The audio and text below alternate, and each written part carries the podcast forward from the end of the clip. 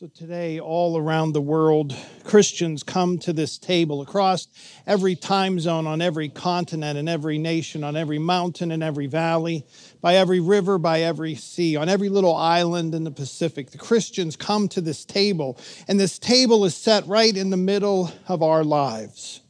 This table has the bread that is broken. There is brokenness here at the table.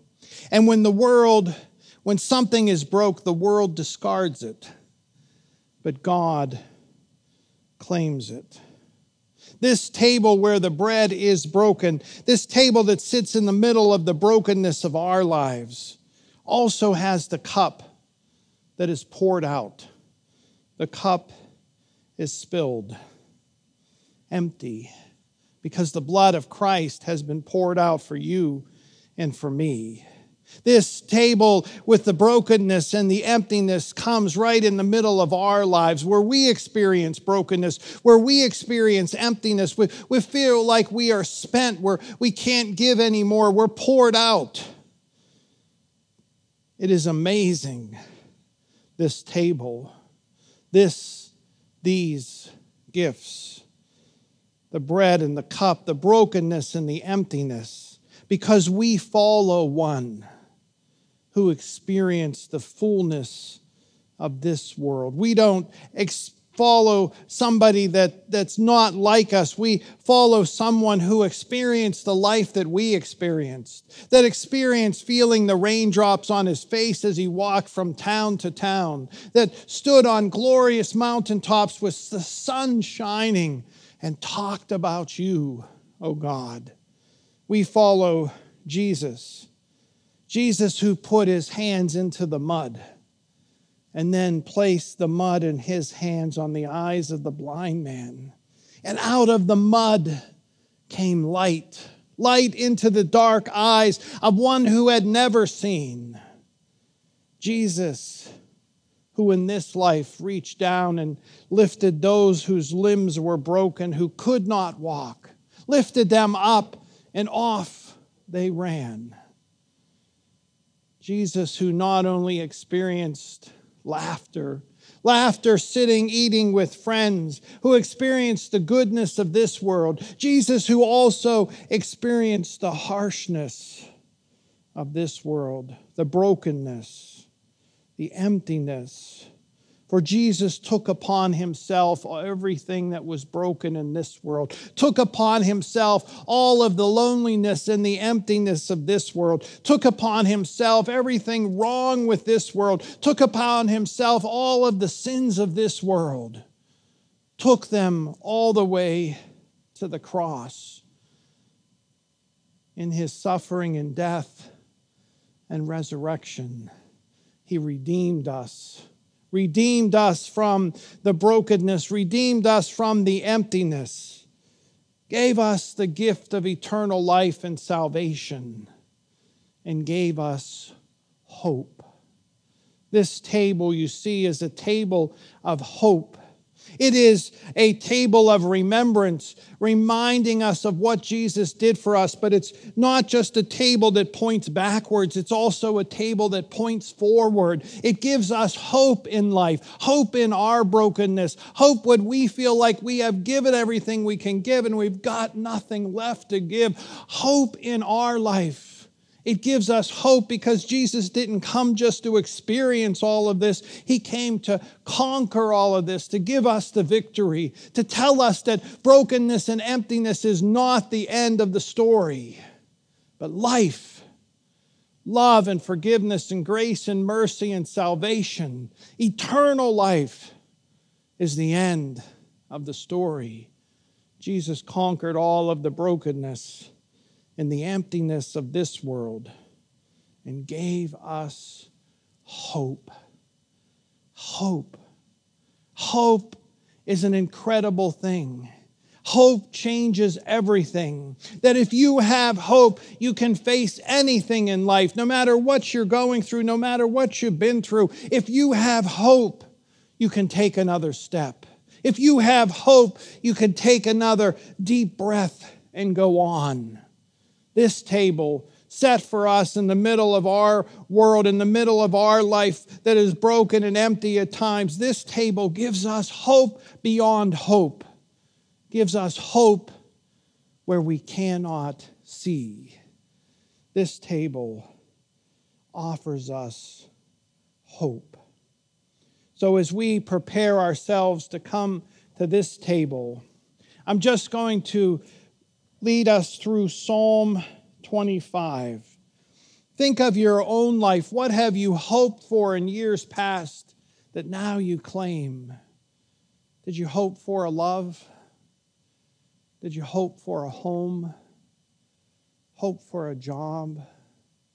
Children, grandchildren? What do you have in your life today that used to be a hope and now is a reality? And what are your hopes today?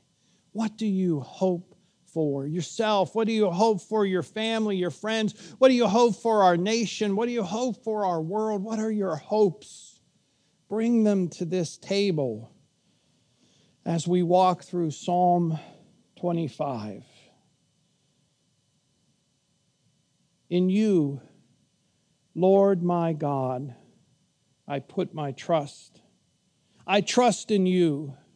Do not let me be put to shame, nor let my enemies triumph over me. No one who hopes in you will ever be put to shame.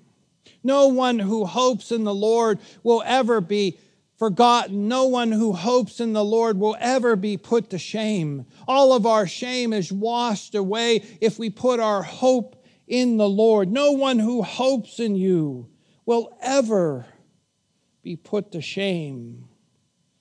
But shame will come on those who are treacherous without cause. Show me your ways, Lord. Teach me your paths. Guide me in your truth and teach me, for you are God, my Savior. And my hope is in you all day long. My hope is in you all day long. My hope is in you when my feet hit the floor in the morning. My hope is in you in my orange juice or cereal or toast or coffee. My hope is in you, O God, in the morning. My hope is in you as I face the day. My hope is in you as the sun rises in the darkness. My hope is in you as I take a big yawn at work.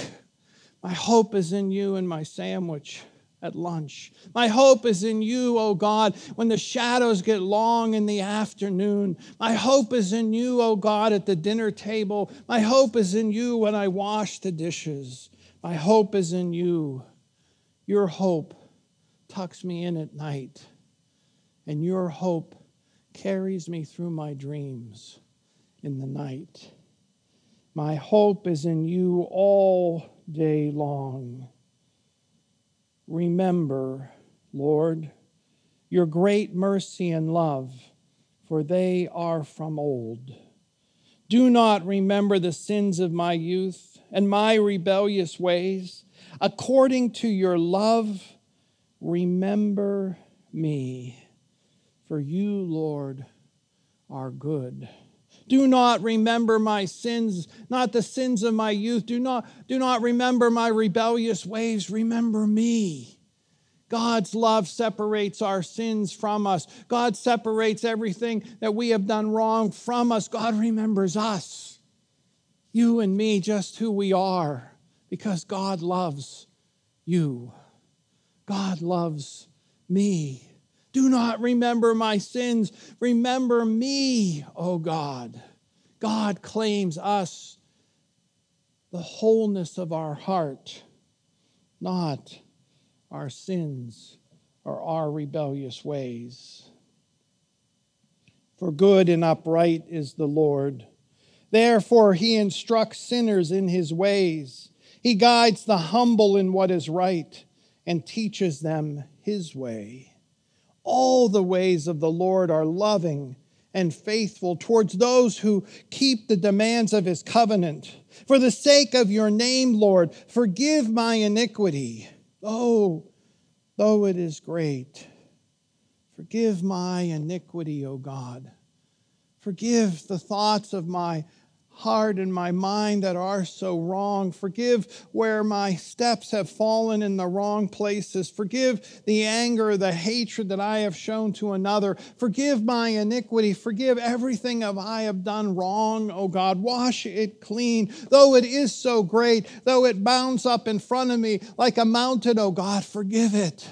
Forgive my iniquity, because no matter how great it is, God, you are greater, and you can move it aside with the sleight of a hand. For the sake of your name, Lord, forgive my iniquity, though it is so great. Who then are those who fear the Lord? He will instruct them in the ways they should choose. They will spend their days in prosperity, and their descendants will inherit the land. The Lord confides in those who fear him. He makes his covenant known to them. My eyes are ever on the Lord, for only he will release my feet from the snare. Have you ever got stuck in life? Has anything ever grabbed a hold of you and won't let go, or you won't let go of it? Is there a hurt or an anger in the past that still has a hold of you, that holds you in a snare? Is there something in your life holding you back from God? Only God can release you and I from the snares that hold us. Oh God, my eyes are ever on you, ever on you.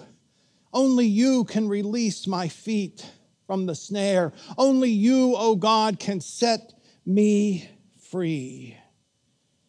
So turn to me and be gracious to me, for I am lonely and afflicted.